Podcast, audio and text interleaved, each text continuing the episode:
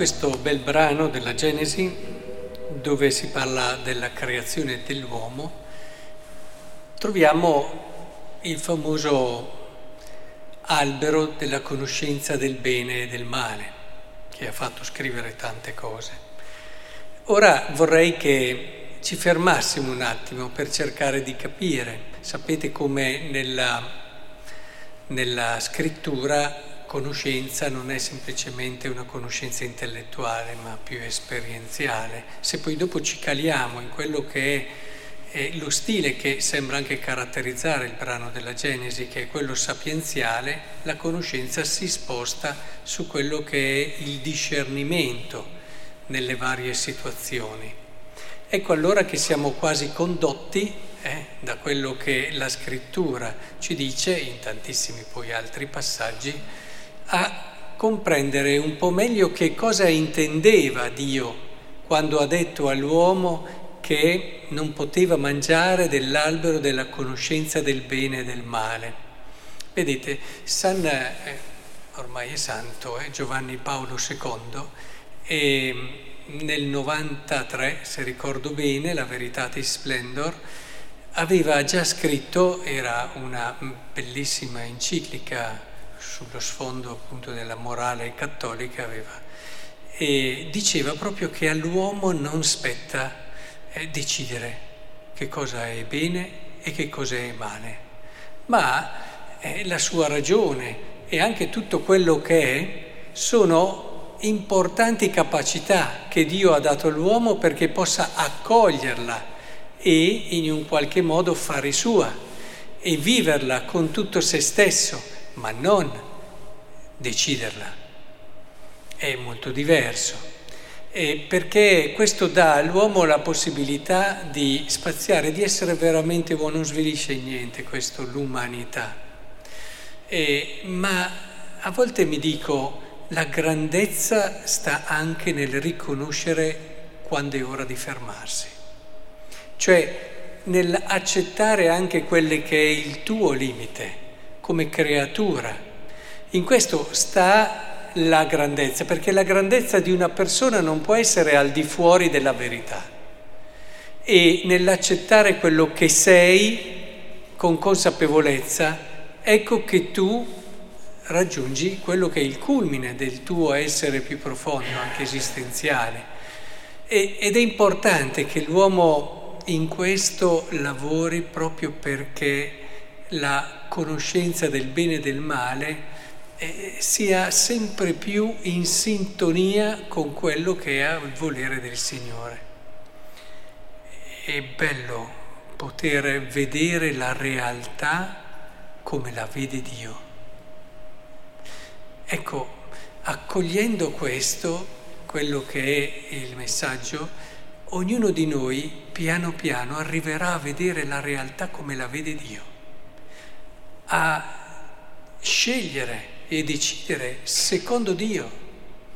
Eh, mi fa pensare il brano di Vangelo che abbiamo appena ascoltato in coppia con questa prima lettura, perché eh, anche lì proprio si va al cuore della decisione dell'uomo e del modo e dell'intimo più profondo dell'uomo, dove nasce anche, può nascere il peccato o può nascere anche la scelta buona.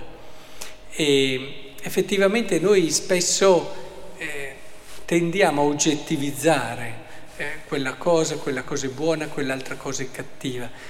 Però è importante vedere che è sempre questo mediato da quello che siamo noi e da quella anche malizia che il peccato originale ha lasciato nel cuore dell'uomo, che la Chiesa da sempre ci ha insegnato essere la concupiscenza, che in un qualche modo ci porta a non essere sempre liberi, a non essere sempre lucidi in quella che è la valutazione delle realtà e delle situazioni, a non cogliere sempre così bene quello che abbiamo davanti nel modo giusto.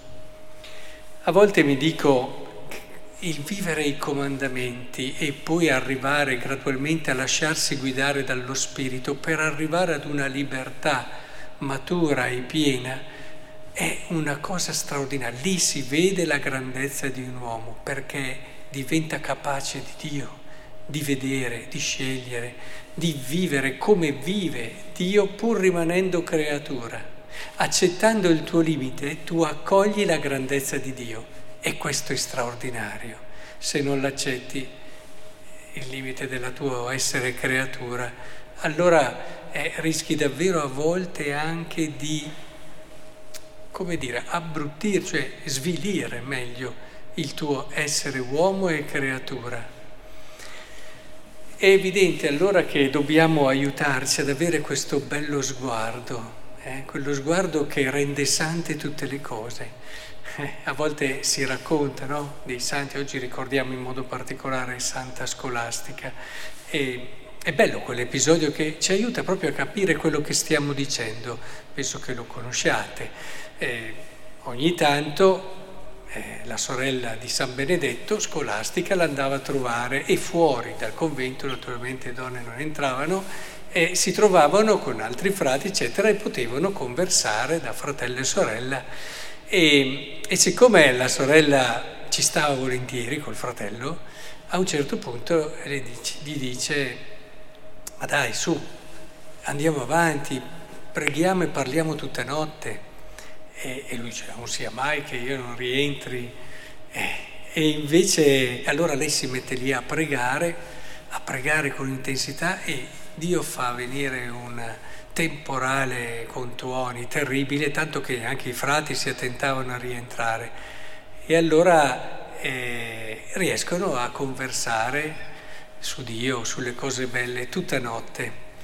E, questo è anche un po' indice dello spirito femminile, eh, che riesce a volte ad andare molto... L'uomo è più, più un po' inquadrato, no? più... invece a volte il coraggio del cuore di, femminile riesce a volte a trovare brecce a proposito del discernimento del bene e del male e andare oltre quella che può essere anche una rigidità che è, è, è utile, ma che in un qualche modo a volte ha bisogno anche di determinati slanci. E, e Dio appunto, anche perché dopo tre giorni lei vede l'anima di Scolastica andare, quindi è stato un regalo che il Signore gli ha fatto anche proprio come culmine della sua esistenza ed esperienza terrena.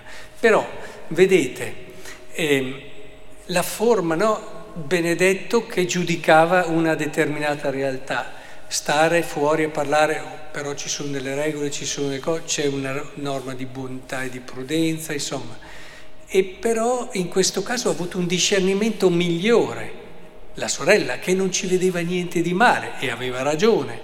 E, ed è bello che allora quello che abbiamo davanti siamo spesso noi che lo rendiamo bello o lo rendiamo giusto, cioè buono o cattivo. È molto importante allora, sempre restando in un orizzonte dove ci sono dei riferimenti oggettivi, eh, non fraintendete questo mio discorso, cioè non è un relativismo, allora ognuno di lei, mi era successo nelle missioni dei giovani dei, al popolo quando ero a Montecchio e avevo un gruppo di giovani, ho fatto missioni col frate che ha parlato, eccetera, e una delle cose che è venuta fuori da questo incontro sulla domanda che cos'è bene, che cos'è male, era eh, quello che io sento dentro di me che mi fa bene è bene, e quello che sento che mi fa male è male. Chiaramente non è così. Eh, questo sarebbe relativizzare al tuo sentire ed è proprio contrario a quello che ci siamo detti. Però che ci sia la possibilità davvero, anche determinate realtà, di renderle sante, perché tu sei santo. Ricordate quanti santi a volte dinanzi anche a certe tentazioni sapevano eh, guardare con uno sguardo che anche il tentatore si, come dire, si smontava. Eh? Non so se sapete di, San, di Massimiliano Colbe, simpaticissima quella, si, studiava a Roma, credo avesse due o tre lauree lui. E, Sapete che poi ha dato la vita per salvare un altro prigioniero nel campo di concentramento. E allora a Roma passe, andava da, verso sera, stava passando e una prostituta le si è avvicinata no? e le ha detto eh, ti va di divertirti stasera? Allora lui si è fermato, l'ha guardata, poi ha sorriso e gli ha detto quanto mi dai. E, e questo l'ha smontata, guardandola con serenità, con semplicità, con eh, un cuore limpido. E rendi anche limpido chi hai davanti e anche tante situazioni. Che il Signore allora ci aiuti in tutto questo ad avere questo sguardo di Dio e allora ritroveremo anche la nostra grandezza perché capiremo come anche siamo guardati da Lui.